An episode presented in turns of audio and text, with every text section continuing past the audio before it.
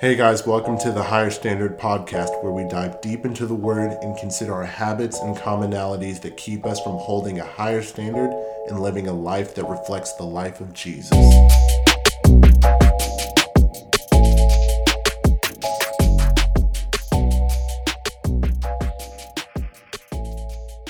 All right, good morning, good evening, good afternoon, whatever time it is, wherever you're at. so, something's funny, apparently. Jordan, Jordan's already This man cannot stop laughing. laughing, bro. You know what? I, I'll admit it. I have bad. I had my eyes open when we just prayed. I, I know so this, Wait, this will be a good no. This is a good way to start because I want I want to know how you guys feel. Do, do you should you take your hat off when you like? What is where's the what what's the origin for taking off your hat when when you pray? Like is that That's just Jewish culture. okay? But you didn't take your hat off. ah, I'm not Jewish. Okay, but well, Hey, you just had your eyes open. but is it it's, just- it's also oh, written in the word. So is it just culture? Is it really for t- for taking your hat off when you pray? At least I thought it was. Is it not? Okay, we Let's have find to. out. Let's Google because honestly, Google is one of the best resources. Did you take your hat off? Huh? Yeah, I, he I did. took mine off. what Oh, well, what about keeping your eyes open when you pray? I think you can. I I think you can also pray with your eyes open. To be What honest, was the finest scripture on that? huh? He's getting, he's getting offended. That's, that's what it is. I think we'll have. Well, I think we'll have to answer this in, in the next episode because this is uh this is getting kind of serious. I'm Jeez. bro. no, I, I mean like I think there's. I, think, I'm I, actually think, I think there's scripture that says that you are like uh, for when it talks about women like covering their head or something like that, Mhm. and then there's a scripture where it talks about men like shouldn't have their head, heads covered in the presence of the Lord or something like that. Okay, So, So the- I could I could have the verbiage wrong, but I think it's something to that effect. so possibly it was context that was written towards a specific church, Yeah, Probably. probably by Paul. oh yeah, it was definitely Paul. Probably Paul. Uh, okay. This has been. We're gonna we're gonna get this answer before we continue here because this. Is I think I'm gonna just stop wearing hats in general. Right, right. Won't gotta worry about that. Bro, I'm gonna shave my head, honestly. It just is what it is. It is what it is. One of, it's one of my least favorite that sayings far, bro. ever. God said you can't have That's your hair another when episode. when you pray. That's It one of your least favorite sayings. Oh yeah, it is what it is. That's one of my. That's one of my favorite sayings. Really? See, I don't. Yeah. Like, I don't like it is what it is because I think people use it as an excuse a lot of times to do something that they shouldn't be doing or to let Oh. something happen that they Ah. should correct. Yeah, Um, whenever I do bad things, bro, that's what I say. I'm like, it is what it is. Mhm. I'm gonna do it anyways. There's I truth see. to it. I I use it more in the sense of not not taking things too seriously. Mm. Hmm, When someone's getting upset over something that is for whatever reason probably doesn't need Uh-huh. their reaction is a lot bigger. It's just kind of, yo, it is what it is. right, the idea of control what you can control. Yeah, I guess. That's yeah. funny how you say See, that. I'm like, that's wait, dude, I got it tattooed on my shoulder. No, no regrets. Yeah. No regrets. no regret. Um, I mean, we're, we're all about that here at Higher Standard, though, is because, you know, we sometimes look at something as if there's no other possible way to look at it. You know, that saying is something different for you than it is for me. Mhm. Um, right. And we could actually come to an agreement, I think, just because when I look at it the way that you are, I could see, like, yeah, there's truth to that. Um, but you know what? There, there's a lot more serious sayings and things that people do that people tend to argue about, Yeah. and um, it gets really heated when they don't, when they're not able to see the truth on both sides. hmm A lot of things are synonymous, but yeah. Mhm. Were you, uh, were you pulling something up? Uh, I mean, it's not that serious. He's still trying Oh. to figure out if he should wear a hat or not when he No, it's, it's really not. It's really not that. To but it- be continued. well, um, I think I'll go ahead and start by introducing this fourth voice on, on a podcast where uh, most people, of course, are just listening on Spotify or Apple. Um, but uh, if you do watch, if you watch this video, then you're going to know that we have a fourth person. Um, but uh, this is Donald Keating. Say hi, Donald. What's up? What's up, everyone? Donald is our very, very special guest today. Um, all the way, Our very special friend. very special friend, uh, all the way from Charleston. Yeah, that's where I am. Charleston, South Carolina. Yes, sir. People watching, see the palm trees. People listening can can imagine them. nice, nice. oh man, whoa, flash. Okay. Um, so Donald, just give us like a quick bio. I don't know, tell us some cool things, some fun things about yourself Oh, and who man. you are, what you do. So I'm 22 years old, just graduated from ORU. That's where I know these guys from. Um, I'm in Charleston right now because that's where my family is. I'm one of five kids, the second oldest, got an older sister, two younger sisters, and the youngest is my brother. Um, I'm originally, though, from right outside the suburbs of Detroit, Michigan. And something something interesting. I mean, I went skydiving last week, so that was pretty cool. Where's Something mine? about me. Uh, I'll be honest, bro. I didn't invite you. Yeah, obviously. obviously. Come on, bro. Hey, we're all about Uh, honesty. no, it was, it was for my my my uh, youngest sister. She graduated um, high school nice. this year as well, so it was a little gift from my dad to her and the rest of us. We kind of got to go along. It's a I don't have you have any of you guys been skydiving? yeah, bro. No, He's got Re- for real? Yeah, no Yeah. why. Right over the volcanoes, bro. Just soaring, bro. Just soaring. just soaring. That not cap, drop, bro? not Yeah, dropping, but soaring. Yeah, it So kind he of sounds flew like cap because you don't really soar, you you fall. but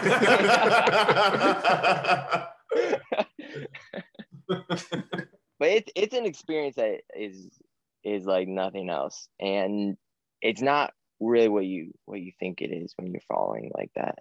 Anyway, Do you feel do you feel like um like you're just I don't know, like in just a different world when you're falling that like that? no, it feels like you're falling really close to this world at too fast of a speed. I don't know, you know, like you have an experience that's like no, dude. I'll be for honest. real? I'll be honest. I'll Inception. be honest. yeah, When like you're gonna be transported or something. first of all, you you reach you re you only feel like you're falling for maybe a couple seconds, that's crazy. and then and then you reach something called terminal velocity, and so you don't really feel like you're falling anymore. You just feel like there's this fan in front of you, blowing constantly so fast that you can't really breathe. And that's the things that no one really told me about is you're dropping 10,000 feet in 60 seconds. And so the the pressure in your ears, you you really feel that when you're up at that altitude, kind of kind of similar when you're diving in a pool or Mm. whatever. You know that pressure you feel when you go to and you're like, oh, screw this. You're going back to the surface. That's at least for me. That's how it was for all those 60 seconds. So you kind of have this pressure in your ears and this the wind, you're going 120 miles per hour constantly falling. And so you kind of are having trouble breathing. So it's really an interesting experience as you got pressure in your ears and you're low key suffocating for 60 seconds. And then you pull the shoe. Bro, by the end of that 60 seconds, I was like done. I, I we were the parachute open and we were chilling and I was like, oh man. Yeah, I was ready for that parachute to come at any time. Could you could you breathe? Could you catch a breath? if you weren't really thinking, you probably weren't breathing. But you couldn't breathe through your mouth because you open your mouth and you just you couldn't really. I was breathing through my nose, and that was fine. That's what they told us to do. Really? Yeah, it would be kind. Yeah, it would be. I don't know. I think. I think it'd just be harder to breathe through your mouth. I tried and wasn't getting anything. but I'm not by no means is skydiving a part of my regular day to day life. I um that's just something I did last week. But I do like things that that cause adrenaline. I'm always down for that. So that's a bit about me, I guess.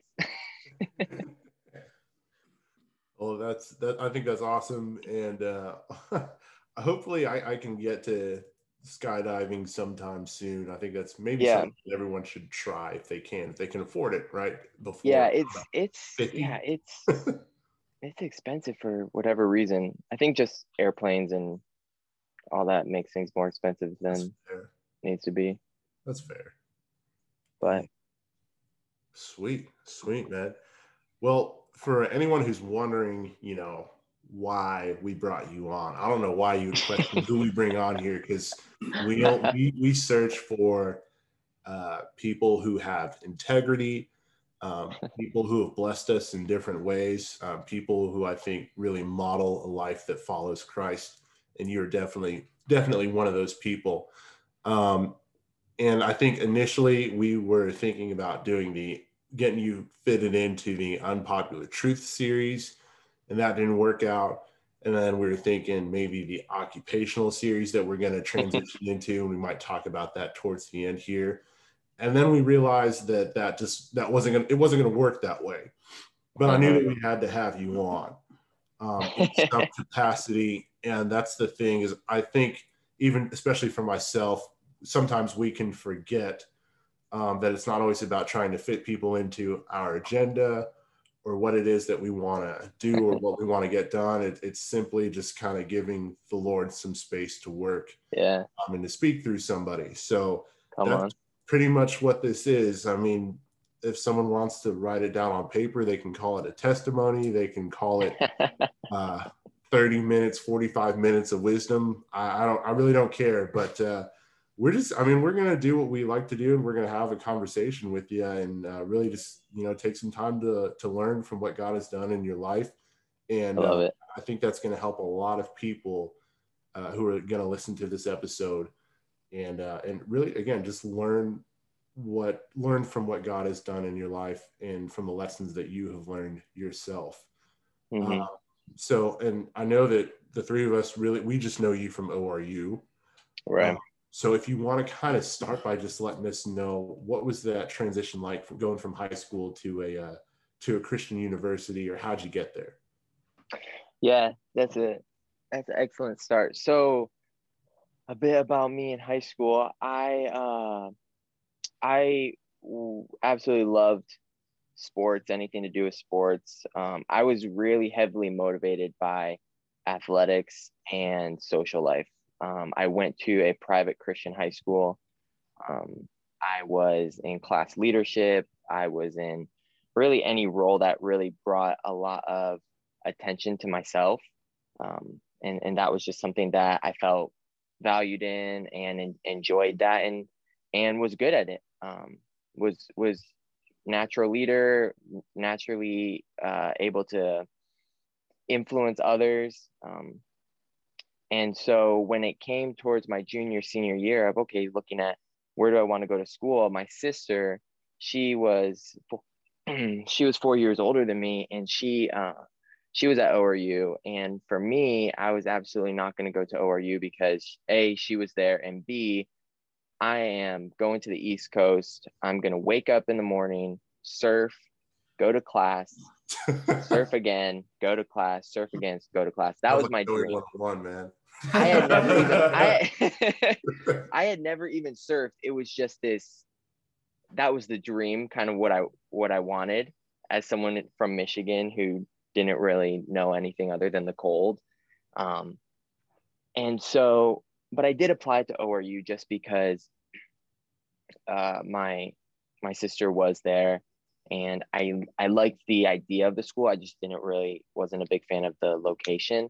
Um, and November, my senior year of high school, I heard back from ORU. I was accepted, and they really gave me a scholarship that I couldn't turn down.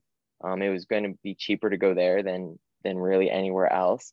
And at that point, it was kind of chosen for me, and I was okay with that. I wasn't excited. I didn't really have a idea or a, really a long term vision of what I wanted to do, and and where I wanted to go and with my life and with my education. Um, and so it was a lot of just okay i'm glad i have a school i'm glad i can say where i'm going because that that made me feel more comfortable around my peers in high school when everyone's finding out where they're going to college and it's exciting. It was nice to have that security of, okay, I'm going to this place. But when I was really honest with myself, I didn't really know why I was going there. I just knew, oh, this looks like the right place. I I've been praying for the Lord to make it obvious to me. It didn't ever really feel super obvious, but mm. it felt like the right thing to do. And that's a whole, I mean, we could talk about that for a long time about following the peace and, and what the Lord's will is for you. And I, I just fast forward to a week before I was coming to ORU and I was still just really battling with that. Oh man, I'm about to, even though I have a great scholarship, I'm still going to be spending a lot of money at this school, a lot of time. And I don't even really feel like it's what I really want to do. And I really don't feel like this is, I don't see the dream in this. I don't see the vision in this. It just seems like this door has been kicked wide open but I never asked for this door to be kicked wide open for me. And it almost felt maybe maybe a better analogy is just I was on an escalator. Like someone was taking me here and I didn't really know why I didn't ask to get on this, but I was just moving that way. And I remember my dad saying to me, he's like, you know, Donald, this was a week before I left. He said, you know, Donald, how about you don't have to commit to this for all four years and, and you can go for a year and let's reevaluate this a, a year from now. And for me, that was a lot of assurance of, okay, you know, I'm not I'm not going to be in Oklahoma for 4 years and we'll see how this goes. We'll take it one step at a time. I still don't really know what I want to do. My major, I'm still unsure about. And I left and I came to ORU and, and it's this completely new environment. I remember going to um, a church like church in Tulsa for the first time and being like, whoa, this is this is what church is supposed to be like. It, it felt alive versus my church in Michigan was very spiritually mundane. Mm-hmm. Um, and that transition into into a completely new um, just environment of brand new people, um, brand new girls, um, brand new everything, and I'm and I'm yeah, and I'm and I'm a thousand miles away from home, and Mm-hmm. What do you what do you do with that? How do you handle that? It yeah. was very it was very I mean the truth is okay, I'm at an incredible incredible spiritually alive university. Mm-hmm. But I'm still an 18 year old kid right, right. who's who's moving a thousand miles away from home and having to be to be forced with a lot of questions a lot of identity defining questions of okay i've believed this these things my whole life. I've i haven't been drinking in high school. I haven't really been uh, um, you know i haven't been having sex outside of marriage. I haven't but i've also been having to come home to my dad who's up asking me where i've been who i've been with and what i've been doing. Mm. and now i move across the country and though i am in a spiritual environment we all know when you're in college, you have a lot of freedom, much more than when you were in your parents' house. Mm-hmm. And I didn't really know what does that definitely will, but we'll see how much of that. Where did I leave off? Um, but you were saying that you didn't really know what that would look like, I guess, uh, as far as making that transition or having all that freedom. Yeah, mm-hmm. yeah. So I, I, um, so I, I leave a lot of stability and a I leave really, I guess what I would put it like this, and this is probably where you can just start the cut.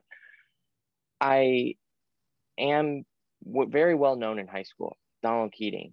I am, like I said, in class leadership. I play a lot of sports. People know who I am. People, a lot of people like me here. And I'm going to this new place. And really, although I was very well known and, and had a lot going for me, I didn't really know I was still battling with things of of my flesh and of my spirit. Mm-hmm. Of yes, I am very praised for how in high school I lived and walked a Christian life. But was that really what I wanted to do on my heart? Because I'm really wanting to just kind of, you know, hook up with these girls who are giving me attention. I'm really wanting to, you know, go feel what it's like to get blacked out four times a week. I really want to, all these things that I never did in high school, partly because I was afraid of, partly because my parents were just covering me and had raised me um, to know the voice of the Holy Spirit. But now I'm away from a lot of that and I'm in college. And I remember writing down when I got to ORU a couple weeks in, I wrote down so many questions in the journal. I wrote down maybe 50 questions of just what if I do this? What if, what if, what if, what if? All these questions that my flesh was was really wanting in a way. What if because I didn't know. I knew people ahead of me who had been guiding me and saying, hey, live this certain lifestyle, live a higher standard as like, you guys talk about, live this higher standard. But I didn't, but sometimes what my flesh wants is is a really strong desire. Mm. And I didn't have really anyone in Oklahoma at the time yet to hold me accountable. And all I had was the faith that my parents raised me with Mm. and the Holy Spirit. And I remember being on my knees and I had these questions of wanting to do all these different things. I remember saying, God, I, I don't know what this even means, but I just, I don't think I can do this on my own. And I don't know what it looks like for you to come and help me, but I know you, I know you'll help me. I don't even know really what that means, but I just, I know that living for you and, and dedicating my life to you is how I want to live, mm-hmm. but I don't know how to, how to go through and figure out the right answers to all these questions. Yeah. And that was really what that transition straight from high school into into college was really what like was being forced with a lot of identity defining questions and circumstances and having to respond to those mm-hmm. in in a way that I had never had that responsibility before. Shoot, man, Uh, that that, is, that that's no joke. Um, Right. any kid at least who had some kind of i mean some people like to refer to it as, as being sheltered i don't know what sheltered looks like for everybody but you know what like, right. Parents who care that's not just being sheltered that's showing the love of christ and saying, Mhm.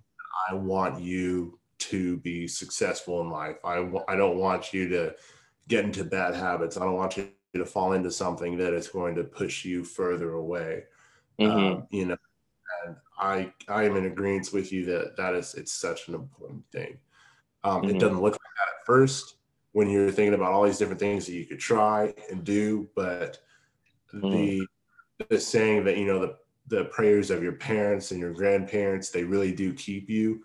Yeah. they, they really do.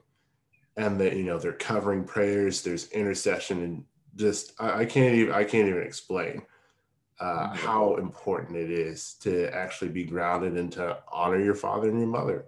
Hmm um, but yeah so I- i don't know if i don't know if these guys have any like questions for you specifically on what you just shared with us um, but hmm anything Yeah, I do. Um, I think a lot of times, especially as as people, especially in this room who've grown up in church Mhm. or at least have been involved with the church. I mean, we're I'm 22. Nick, how old are you? 28. 22 Yeah, you're 28, and then uh, Uh-huh. Sheen is. jordan jordan's actually 13 with a really deep voice if you, saw, if you saw what he had on now he looks like timmy turner Oh my oh. you not gonna do me like that, bro. Oh my gosh!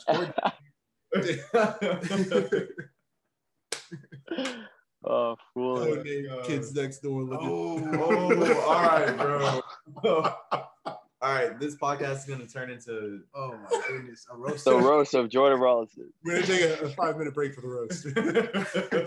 no, I think you know at least all of us in this room have been involved with the church for at least minimum five years, and that's Mhm. that's actually a long time. Yeah. um, on average, and so um, I want you to really talk more also just on. Uh, you know, you said a lot in there, but just to really go over, you know, that transition of um, it sounds like you you found your own relationship with Christ through that. You know, Right. just it wasn't that you necessarily had an identity crisis. It's, it's like you knew who you were, you had the confidence. But can you explain maybe just a little bit how um, really the Lord walked you through that process, and even maybe people, some mentors or even Mhm. friends um, at ORU or even outside of ORU, of how you really discovered um, this is who I am and, and this is who I belong to. Mm hmm. No, that's a that's a great question. Um,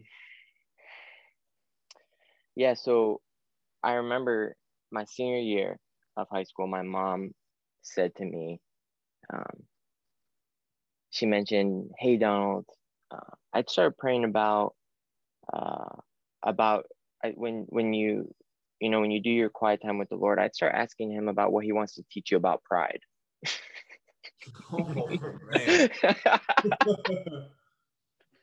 and you know 17 year old me is like i'm not prideful. I'm not prideful at all. Like i mean i can i can talk to him about it but i already know i'm good you know? I don't and i will say i honestly thought that but that was because my my idea of pride was very loud pride. Mm. loud pride of hey i am better than you and i'm telling you that i'm better than you and you're actually worse than me. That's someone who's prideful. Not me. Not me at all. I don't ever say that to people. I don't go up to people. I'm not verbalizing my pride but really it was just quiet pride.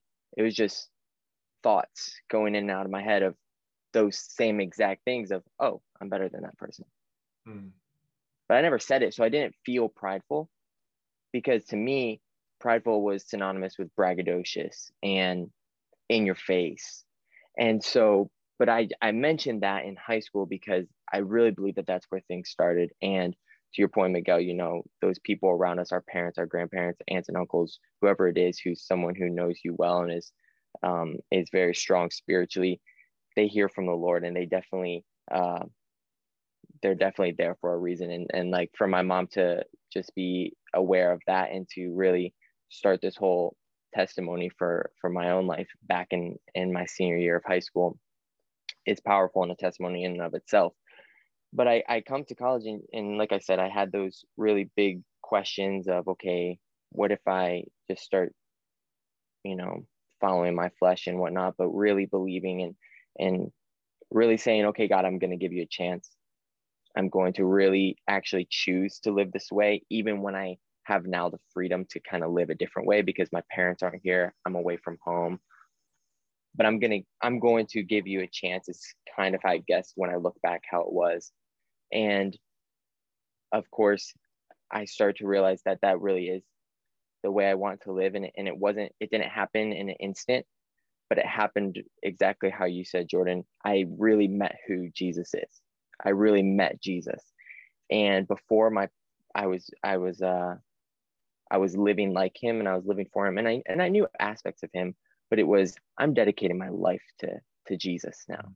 The one who did everything for me. And and but but why was I doing that and what was he doing in me? Because and why I bring up the pride is so my mom my mom started that that back in high school. And then during my first semester, I I was really just getting acquainted with those those really identity questions. Maybe not like you said, maybe it wasn't as much identity, but it was just more how am I going to live? What am I going to do? And I, and I, and that first semester, I'd say was really about uh, making a concrete decision of okay, I'm going to live for you, Lord, even though I don't really know what that really means. I know it's the right thing to do, so I'm going to do it. And and until I feel otherwise, or until whatever, I'm going to give you this chance while I, while I'm on my own with this freedom. And then come the start of the next semester, I I was I was praying about um, that that pride, that quiet pride in my life of, man, why am I having these these thoughts of I see someone and I really don't have any hatred for them and I don't, but I see something that they're wearing or I see something that they're doing and I and I chuckle to myself because I feel better than them. Mm. Or I feel like, okay, what's got to be going through your mind for you to do something like that? You obviously don't know what I know. And now because I know this, I'm better than you. And I'm laughing at you now because you. And I was like, man, God, he was really bringing that to my heart of these thoughts. And I go, God, I I don't want to think this way, but how do I even change my thoughts? Yeah, that's good. How, it's a thought. I can't, it's not, you know, people will do silly things for when they're trying to stop swearing or whatever. They'll have a, a rubber band and they'll snap themselves or, or when you're, when you're working on, yeah, like swearing or whatever, maybe you'll try, you can at least say it and you, and you go through that, that motor pathway of starting to say something, you can catch yourself. But a thought is in and out. And I was like, God, how do I, how do I even begin to work on my thoughts when I feel like I can't even control them? Hmm. And I remember really uh, that scripture of um, the renewing of your mind. Oh, yeah. He'll transform you by the renewing of your mind. I can't remember where that is. Came to mind, and I was like, okay, God, well, well, I need your help. I'm choosing to live for you, but you need, I, I'm going to give you the time and the space, but I need your help. Mm-hmm. I need your help is what it was. It was one of the first times where you're starting to see my pride of I'm in control and, and these judgmental thoughts of, okay, I can't do this on my own. I'm having to humble myself and say, God, I need your help. Renew my mind.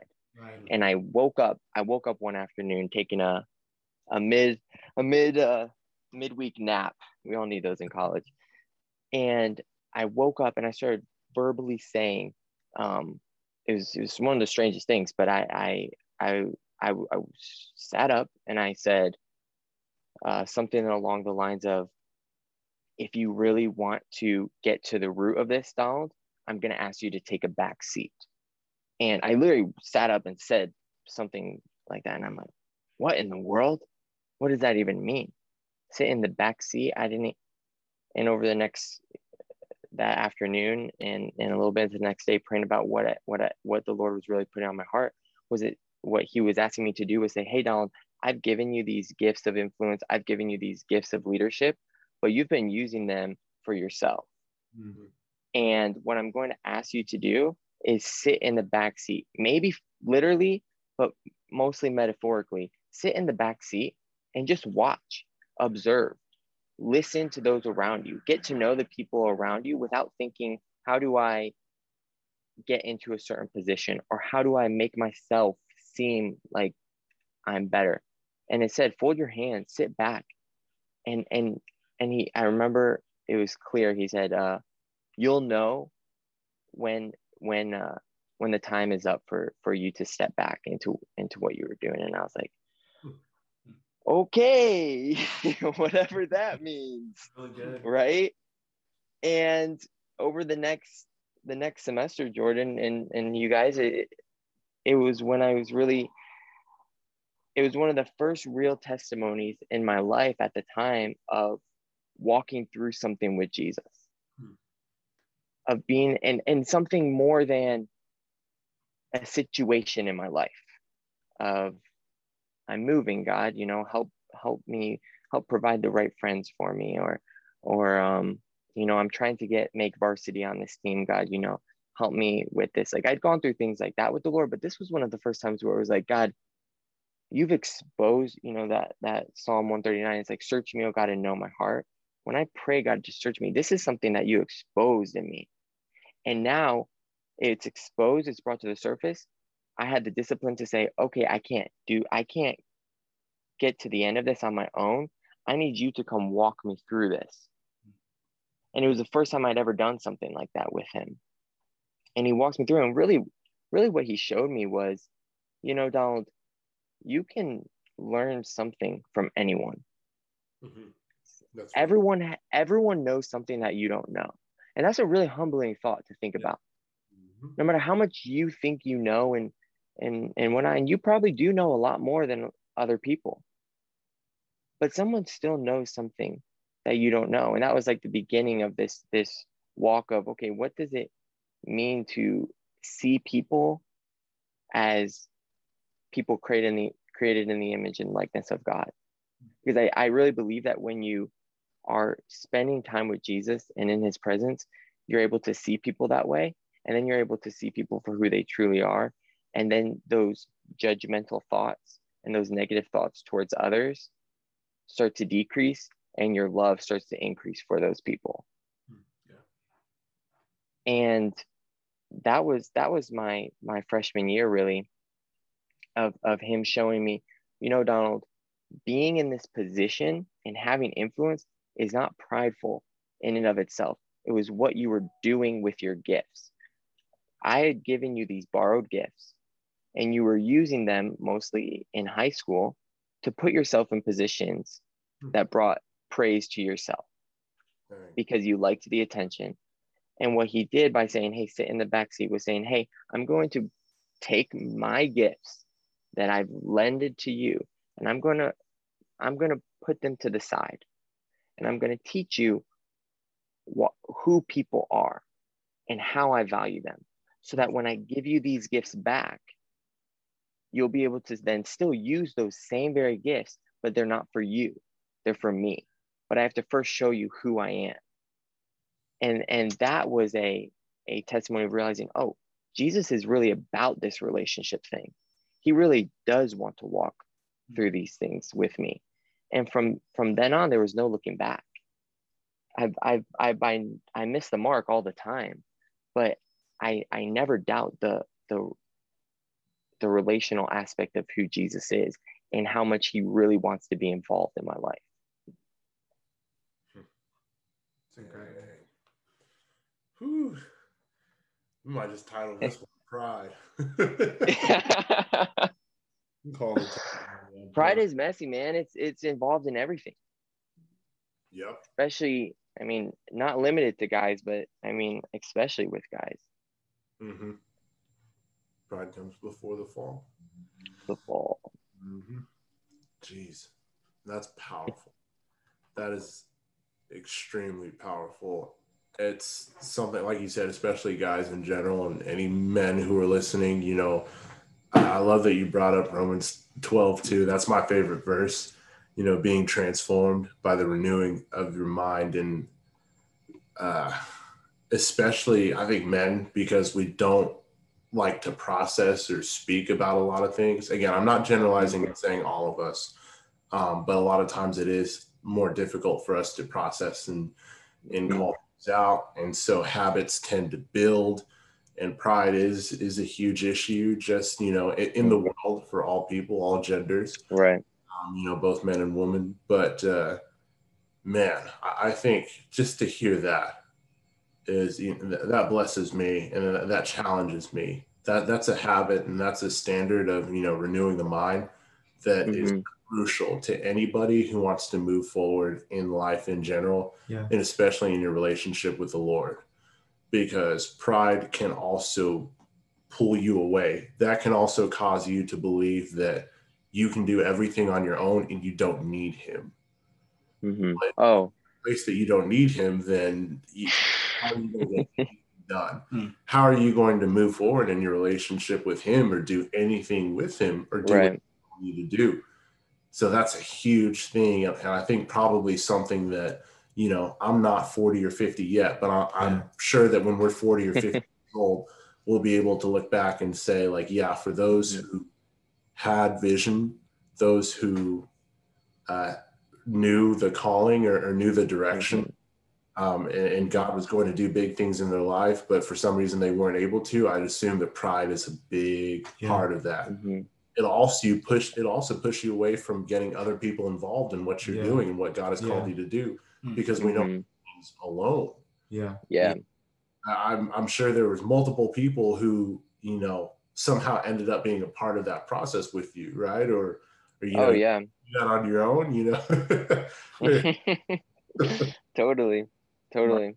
Even if it even if it was just your mother, that's still one other person because you know she came up and said, this is what the Lord put on my heart. Mm-hmm. I'm to say to you. Mm-hmm. Well, I think it's at the. I think it, it's it's a pride. You know, we like to categorize it in its own thing. Like, um, you know, I'm working on my self control. I'm working on my love for others. I'm working on my pride.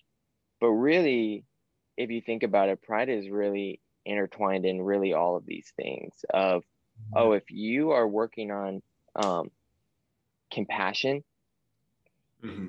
well, really, you're working on your pride, mm-hmm. Mm-hmm. right? you're you're and and I think that's that's why uh sometimes when people either preach on it or whatever, it can very quickly you compartmentalize it as what it is, and we don't always look at pride for really the vast thing that it is. But I think it, it is at the beginning of everyone's of everyone's testimony because ultimately when you're deciding to live for Jesus, to live a, a higher standard, you're saying, I'm willing to surrender my right to an opinion, Mm-hmm. my right to the control of my life Uh-huh. to live for Jesus and to make him the king and the director of my heart and my soul. But in order to do that, you have to then ultimately be saying to yourself, I'm I'm not uh I don't want to say capable, but I'm I'm not the one who I want to be in control. Yeah. He he is who's in control.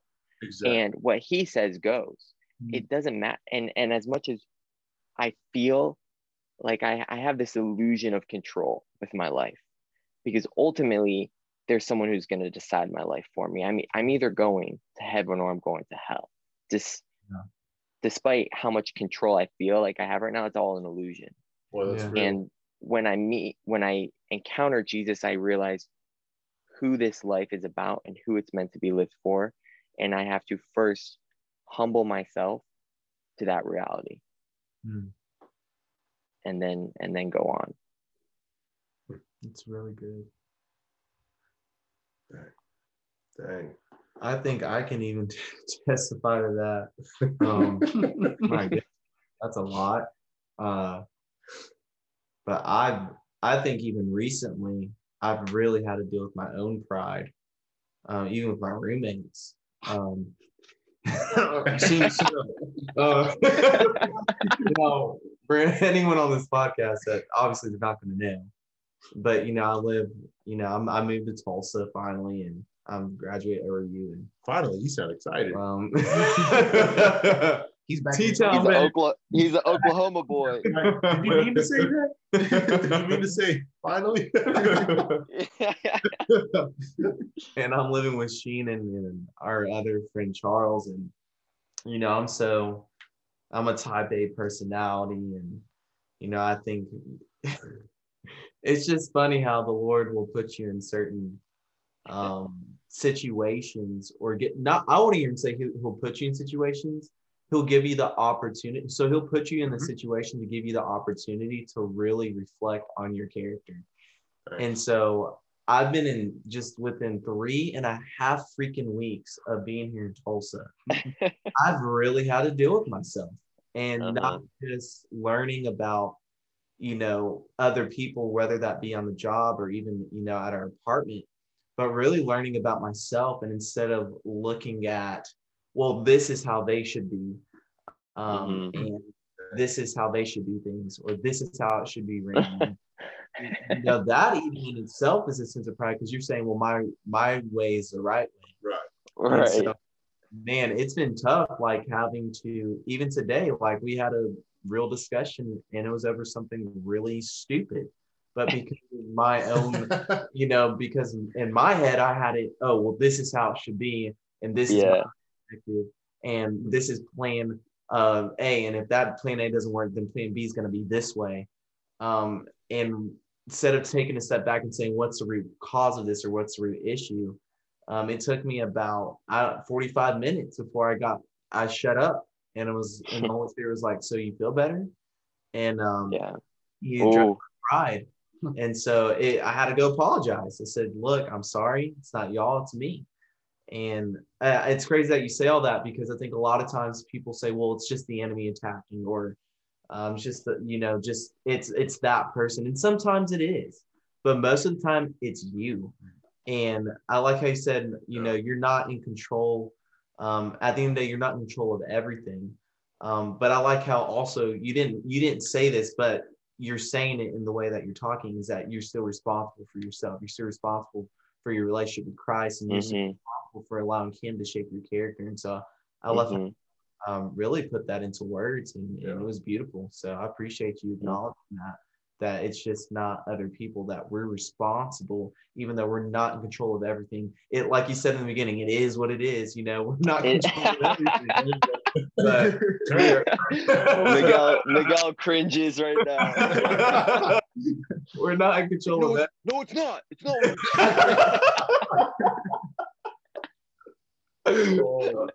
yes but yeah yeah that's my spiel on that I love I love the synonymous gospel. Yeah I love every, every part of that. That it, it is what it is, and I, I like what you just Mhm. said, especially when it comes to how we can almost. I mean, when somebody says something uh, that's so dangerous to say, to be like, "Ah, "That's just the devil working," because they're almost, you know, demonizing your, your roommate. You know, It's insane. you, you have you have to look at the whole thing and say, and hopefully both sides are willing to say, hey, we need to look and see what we may or may not have done wrong. And and it's like with pride too, you know, so it may it's not always going to feel like we're being prideful. It's not always going to feel or, or look like we did something wrong, but you have to be willing to. A a lot of our, our personal walk with the Lord and um, the correction that happens is through self reflection and uh, letting the Holy Spirit really deal with you yeah or having people around who are Holy Spirit led um, and who are uh, followers of Christ to say, hey, man, like that's that's, That's not not, okay." right. Yeah, exactly. Oh, believe me. Diggs has done that to me three times already. I look at him and say, "Well, you're stupid.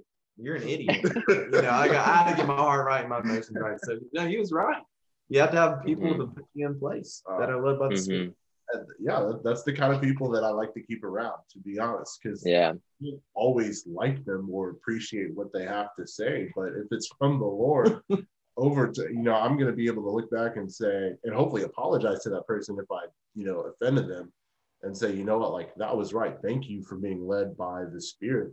Those are the kind of people that I want in, in my life. Yeah. Um, I don't know. Would you say that you you have some people like that in your life who uh, who challenge you in, in different ways and are Mhm. able to kind of push you either towards self reflection or I I think it's I mean you look you look at the standard that Jesus set and, and how he encouraged us to have community, right?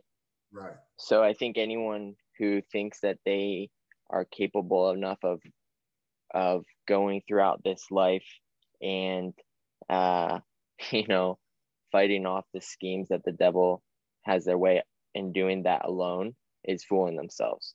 You you a, a community is crucial and, and community is not you know a dozen people but it's Yeah. like you said you got to have those people who are going to who are saying hey i'm i'm i'm an imperfect person but i'm i'm willing to live my life for jesus and i'm willing to to uh dedicate my life for him so when you have people around you like that um of course you're going to come into conflict and you're going to have to work through things like you're saying but to have the people who are able to say hey the lord put on my heart. I'm sorry that i was this way or hey let me call something out of you donald. I i had someone call me up uh, the other day and we were just on the phone and in the middle of the conversation uh, he just started sharing something that the lord had just put on that heart in that instant. It was something that was uh, really putting me in an area of my life in check. And i left that conversation eh, just realizing wow if i hadn't if i wasn't putting in the effort to put people around me who are living the standard that i'm trying to live then it's really up to me. Yeah. my whole relationship there's no accountability. It's all up to me. And when i have a busy week and i and i get off my rhythm and i get off my my uh and i just get off and i'm not spending as much time with the lord who's there to hold me accountable to that? Mhm. right? A couple days go by and then and then you find oh okay okay. But that you need to have those people in your life who are able to you know hit you up and and encourage you hit you up and check in on you who you can go to and for advice not just advice of what you want to hear but godly counsel Yeah. right? I mean i'm sure we've all gone through different big time especially coming out of college and having to make big big real decisions of where we're going what we're headed in life. And you you you don't want to just go to people who you know you'll get the answer from or you know uh whatever. You you don't want to go to someone especially in a situation like that who you know that the that who's ruling their heart is money. Or Mhm. who's ruling their heart is um, social influence. Or Mhm. what's ruling their their heart right? You want to go to someone who you know what's ruling their heart is jesus That's the good, though. savior of my life, the savior of the world. Because Yeah. when you're going to them, really, and this is what I'm learning, is that the people who I respect the most and who I typically go to for counsel, for help in decision making, they never really actually give me a straight answer of what I'm supposed to do, Yeah. which is kind of what I'm looking for. But what they what they they they give their advice of of the years that they've lived and, and their best advice that they can. But what they mo- mostly do is just say, get on your knees, Donald, and pray about this. Uh huh. What is the Lord saying about this? Yep. Because I think when you get to you when you get through a certain amount of time with walking with Jesus, you realize that no amount of knowledge here on earth is going to make is going to ever counter what the Lord's will is for your life.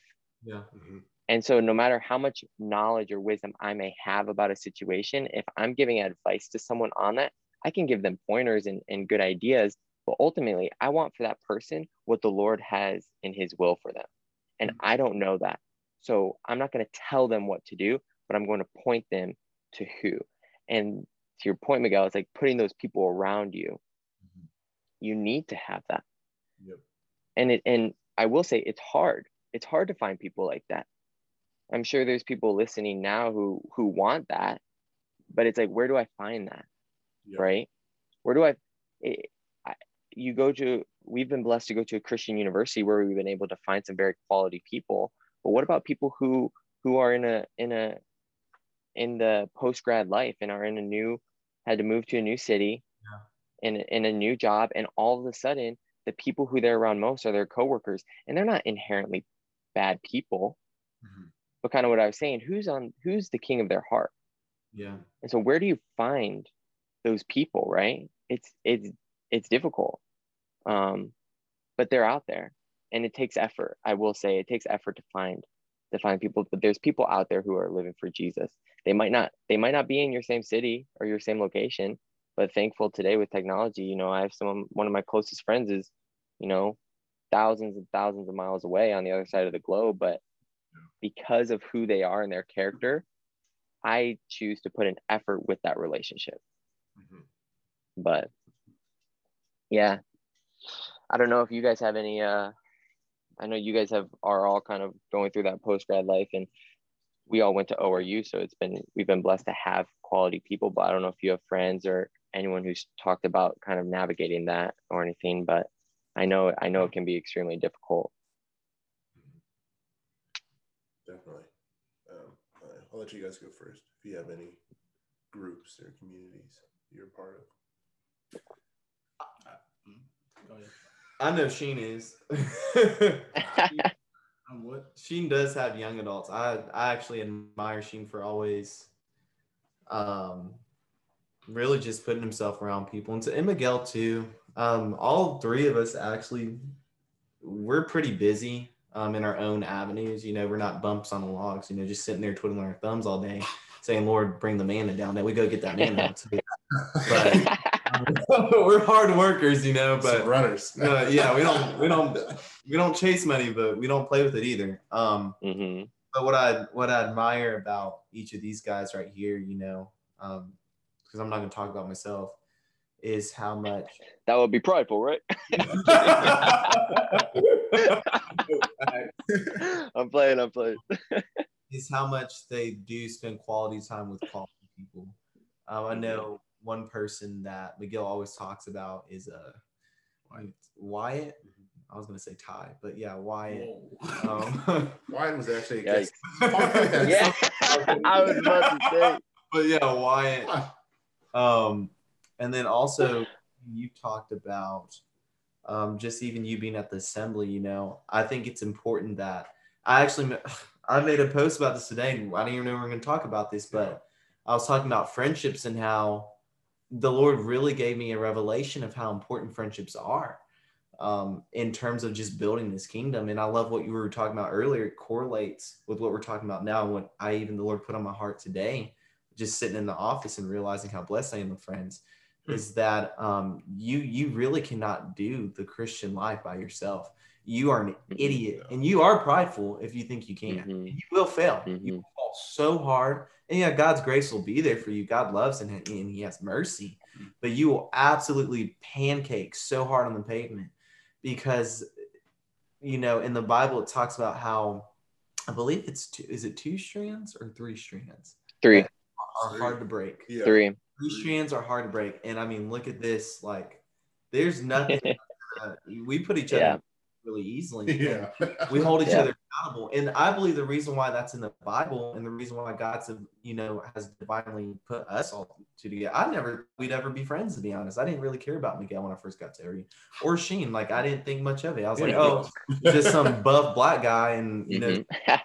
Like, oh okay cool nice to meet y'all but never we we of course are intentional with each other but we didn't force this this you know Yeah. we were just Mhm. we were just intentional with each other, got to know each other, and we have the same passion.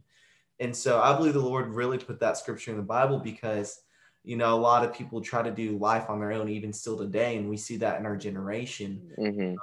We we try to take pride in in the fact of achieving things by ourselves and being a self-made man or self-made woman.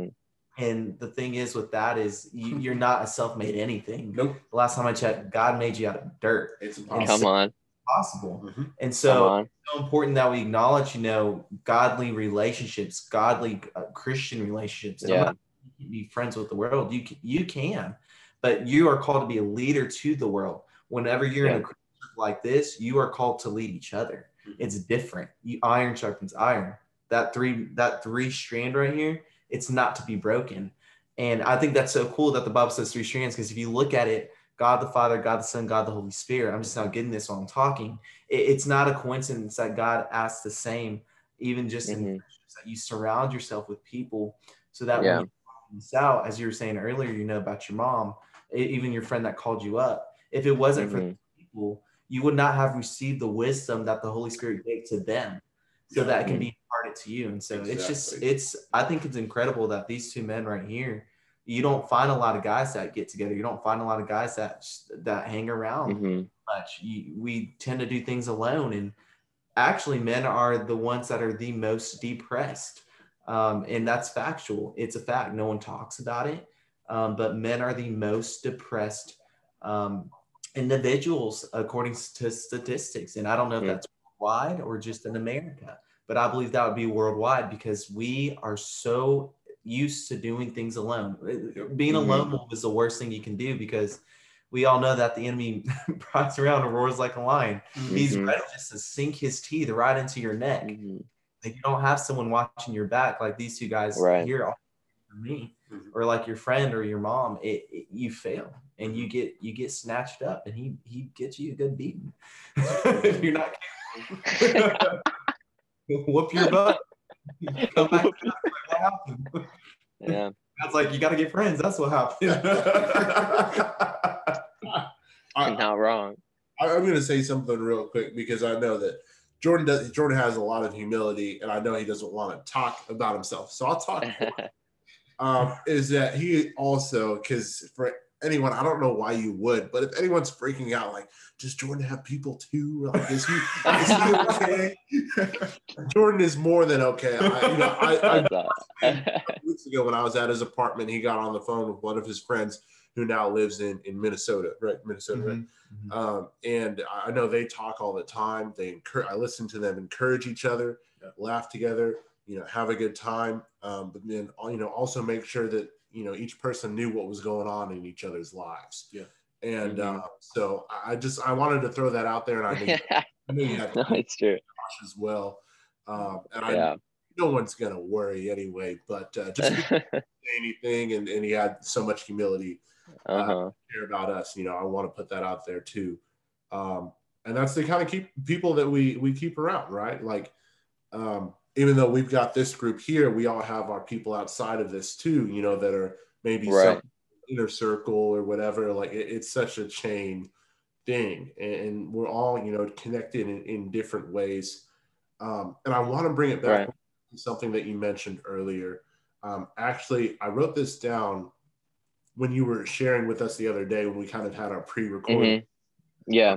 when uh, when you were talking to Jordan and I, and um, you talked about basically, you know, a friend that's going to point you back to getting on your knees and, and Mhm. communicating with the Lord.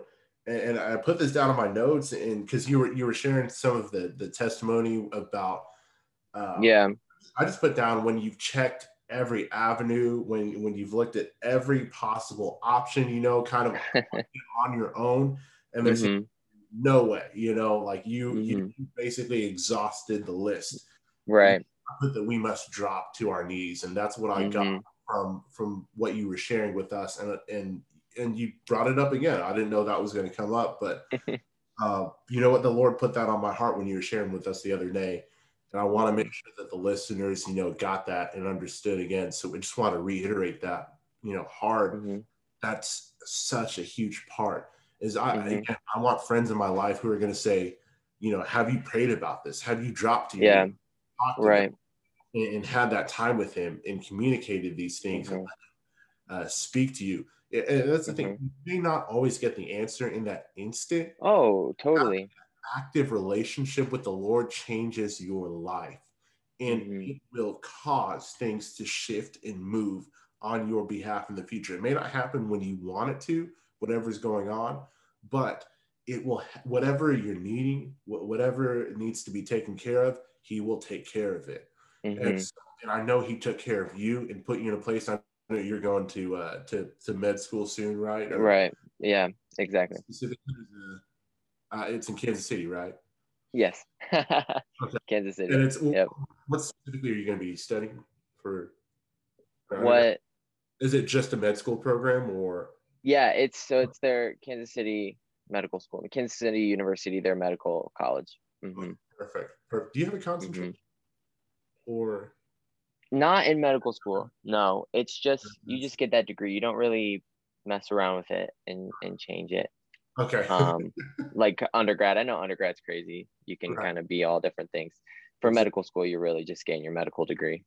heck yeah, sweet. hmm Well, I mean, again, like he took care of you. You know, when you you were sharing with us how you weren't sure exactly how it was going to happen with the scores and Yeah. everything, how difficult of a process that it is. Right. Well, it's just it's just a uh it was a it was a long process when you don't really know what's on the other side. You this Yeah. could be for anything when you're working towards something, but you don't things are out of your control.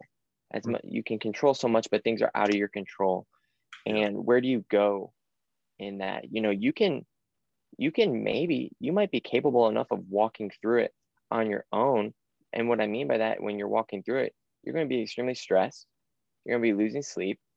You're going to be much less of a valuable person than you were made to be. But you might ultimately get get through it. But that's not the life that the Lord has for you, Mhm. right? The Lord the Lord promises do not be anxious. Mhm. Give things to me. I I have a peace that surpasses all understanding. Mhm. So so okay, there's peace. When there's peace, there's rest. And not rest necessarily just sleep. Yes, there's sleep, but there's rest in your soul, Yeah. rest in your spirit. You can have the busiest day, but you lay your bed, you lay your head on on your pillow and you and you feel restful. Okay, so I have peace. There's rest in this.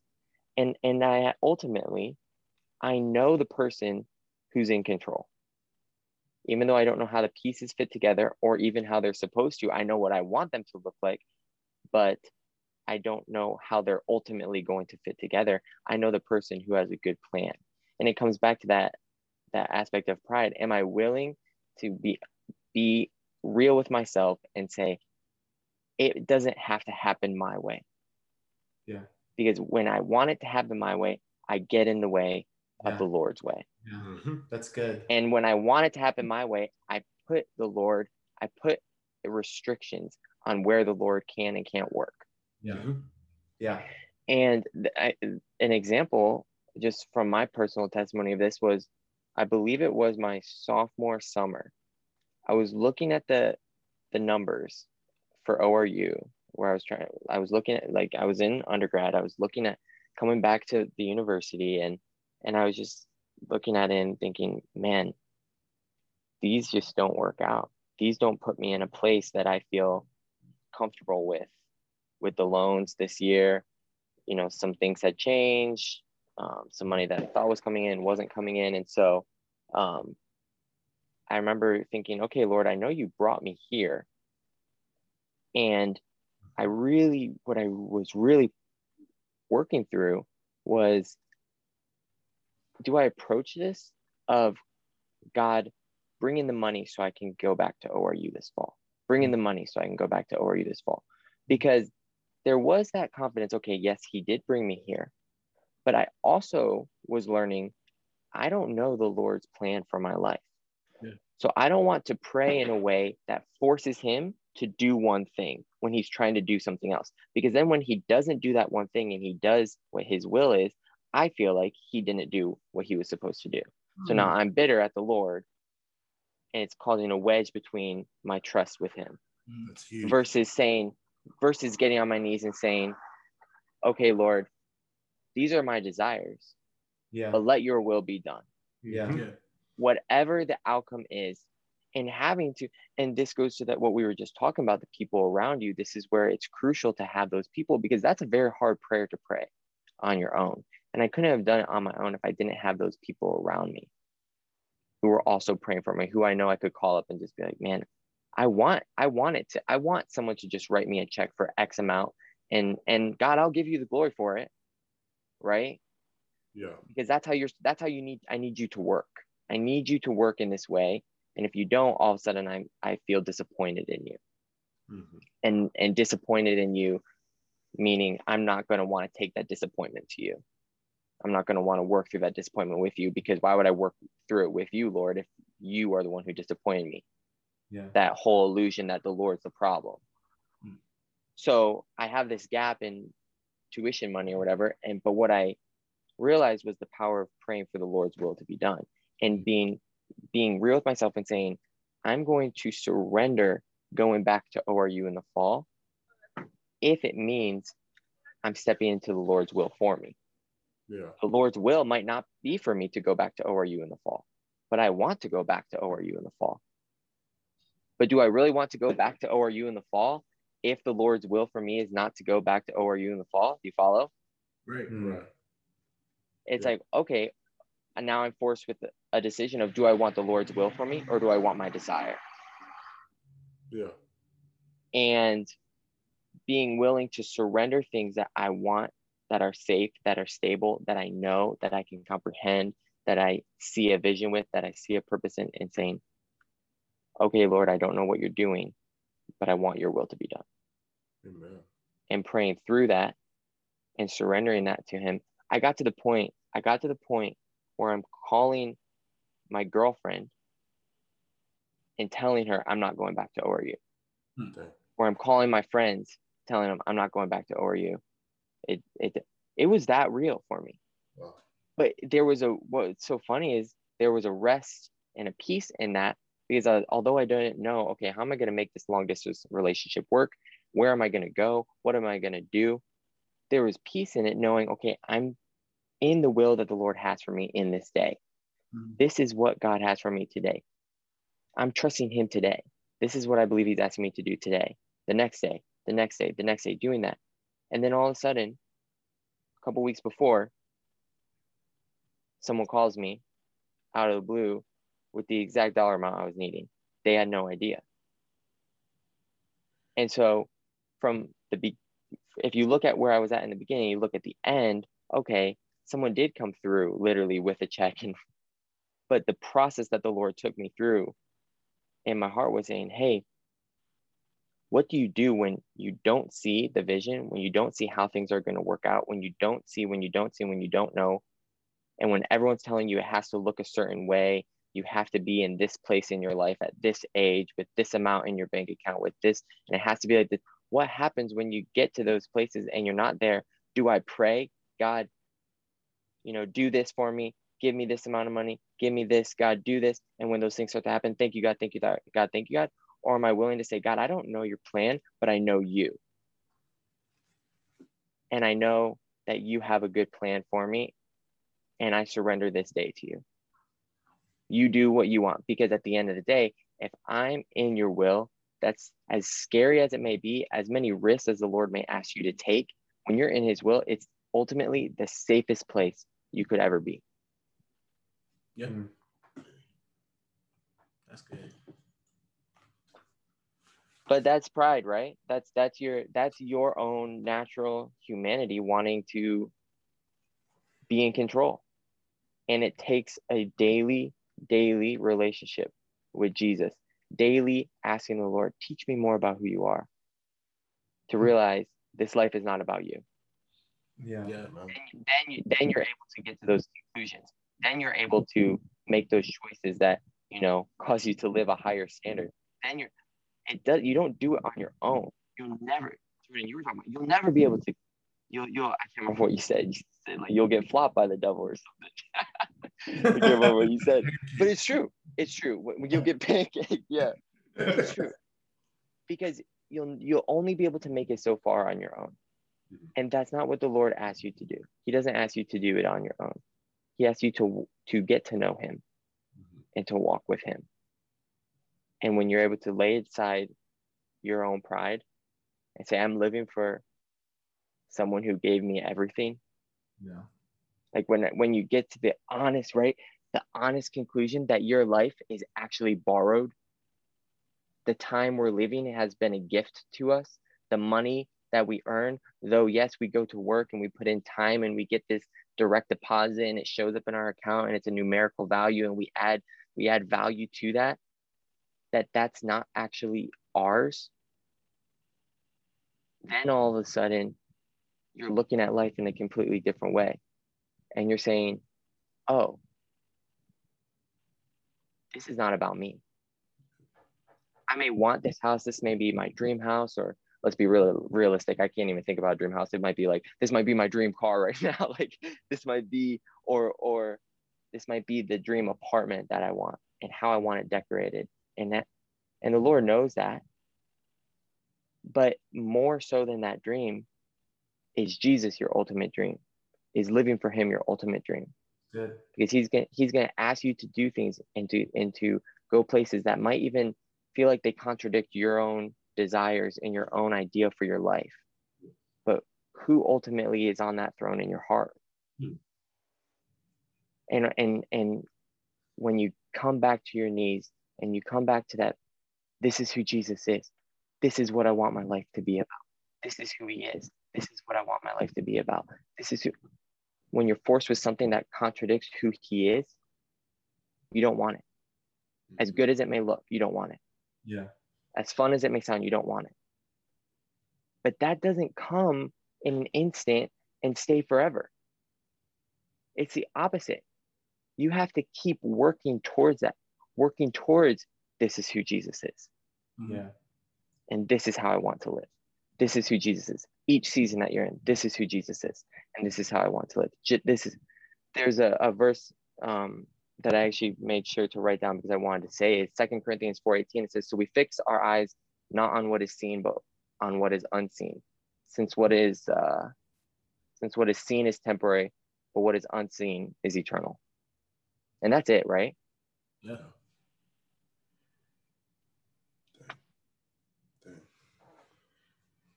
Hmm.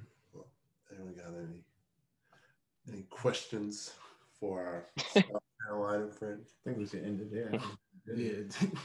Well, Donald, Praise God. um, personally, and I also think that I can speak for the three of us here. We are extremely thankful um, just for the time that you took just to share, uh, to pour out some wisdom, and to to share what has what God has imparted inside of you, um, and then also the journey that He's taken you on. And um, I know that I've, I've been blessed by this uh, by this message, by the testimony, the wisdom, um, the vulnerability. Um, it, it's blessed me a whole lot. A lot of those things I really didn't even know. I mean, we've been friends for a little bit now. I'd say at least what four, about four years. Yeah, yeah. we've at least known each other and in for four years. Yeah, yeah. We we've had some. uh I wouldn't say We've say been friends for four. Who are we kidding, bro? We've been friends for four years. Four years, yeah. not failed, not failed Bible studies, but some, some brief Bible studies. Never failed. I forgot about that. Those were Yeah. fun, dude. it just yeah. So I mean, it's it's What been- was it? What was it called again? It was called uh, the- the Little Scram. And Little Scram. what was the second one? What was it? Uh, the I one don't that you remember. guys had in your house? Yeah, it was at your house. Oh wait. Oh yeah, yeah, yeah. I don't think we ever named it. It was at Scott's house. yeah, let's call. That's right. It was something. I don't know. Something like that, yeah. Men's Bibles. I don't know. But Yeah. man, I, We again, we we've what were you saying? You're good, man. You're good. no, literally, I was saying nothing, bro. I thought you were, I thought you were saying something. Oh no, I, w- I was just uh what I would say is yeah we've been friends for the last four years. Um, there's been times when we hung out more, times when we hung out less, but to to uh the point we talked about earlier, surrounding yourself with people, even what what Jordan was saying, like talking about the three of you, it's like ultimately what what drew the three of you together was your guys' character, right? And you each see something in those people around you that you want to be like. Yeah. And so for you, Miguel, it's like, yeah, we've never been in the same circles necessarily. Like we've we've um but we've been friends, but it, it's always been this uh respect for your character and who you are, right? And so I I yes, we've been friends for four years. And if we if we uh if anyone was wondering. man, I, I appreciate it again. Thank you for taking this time out. And um, we're extremely thankful. You are not just my friend, you're you know a friend of higher standard. I'd say you're, you're welcome back anytime. So I mean, I- Let's do it. it looks like for this podcast, but you know, we let's let's keep it going. So again, thank you so much, and Of course, bro. forward to you know continue this relationship with you know higher standard and, and you, and let us know if you need something, even if it's just a prayer. Um, Always. again, we appreciate it. Always. Thanks for having me. Appreciate you guys and everything you're doing with Higher Standard. Uh, you're definitely uh, being a voice and uh, and using your gifts and talents in a way that uh, honors and glorifies the Lord, and that's that's all uh, He can ask us to do with with what we've been given. Amen. Praise God. Let's continue to be used. Everybody have a great week. Donald, thank you. Uh, Jordan, Of course. guys, thank you guys. I want to say thank you to these two guys right here too. consistency, just showing up, yeah, being ready to go. You know, we kind of some things can end up being last minute at times, and they always just do a great job. Just, uh, just being there, just being there, and being ready to go for whatever it is that we need to do. I couldn't do it without these two people sitting right next to me, um, and I appreciate y'all. I love you guys. So uh, let's all have a great week, month, whatever. Um, and uh, keep living a higher standard of life that is pleasing unto the Lord and living for Him. All right, cool. Amen. Let's go.